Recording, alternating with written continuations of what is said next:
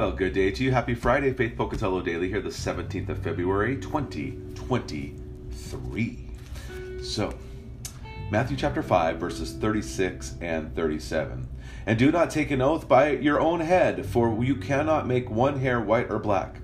Let what you say simply be yes or no. Anything more than this comes from evil. Again, don't overpromise what you cannot deliver. Um, now, it's interesting. Uh, excuse me. Oh, sorry. Here's the third one. All right. Sorry about that. Thanks for the blessings that you all just gave me.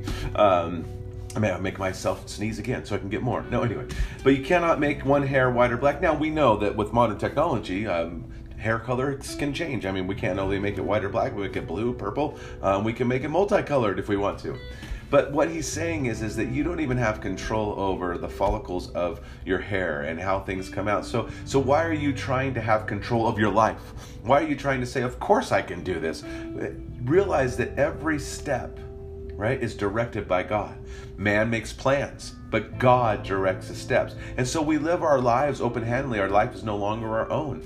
And so we don't want to go beyond what the Lord has for us. And so we say, well, this is my plan, Lord. I, I yield it to you. You direct my steps.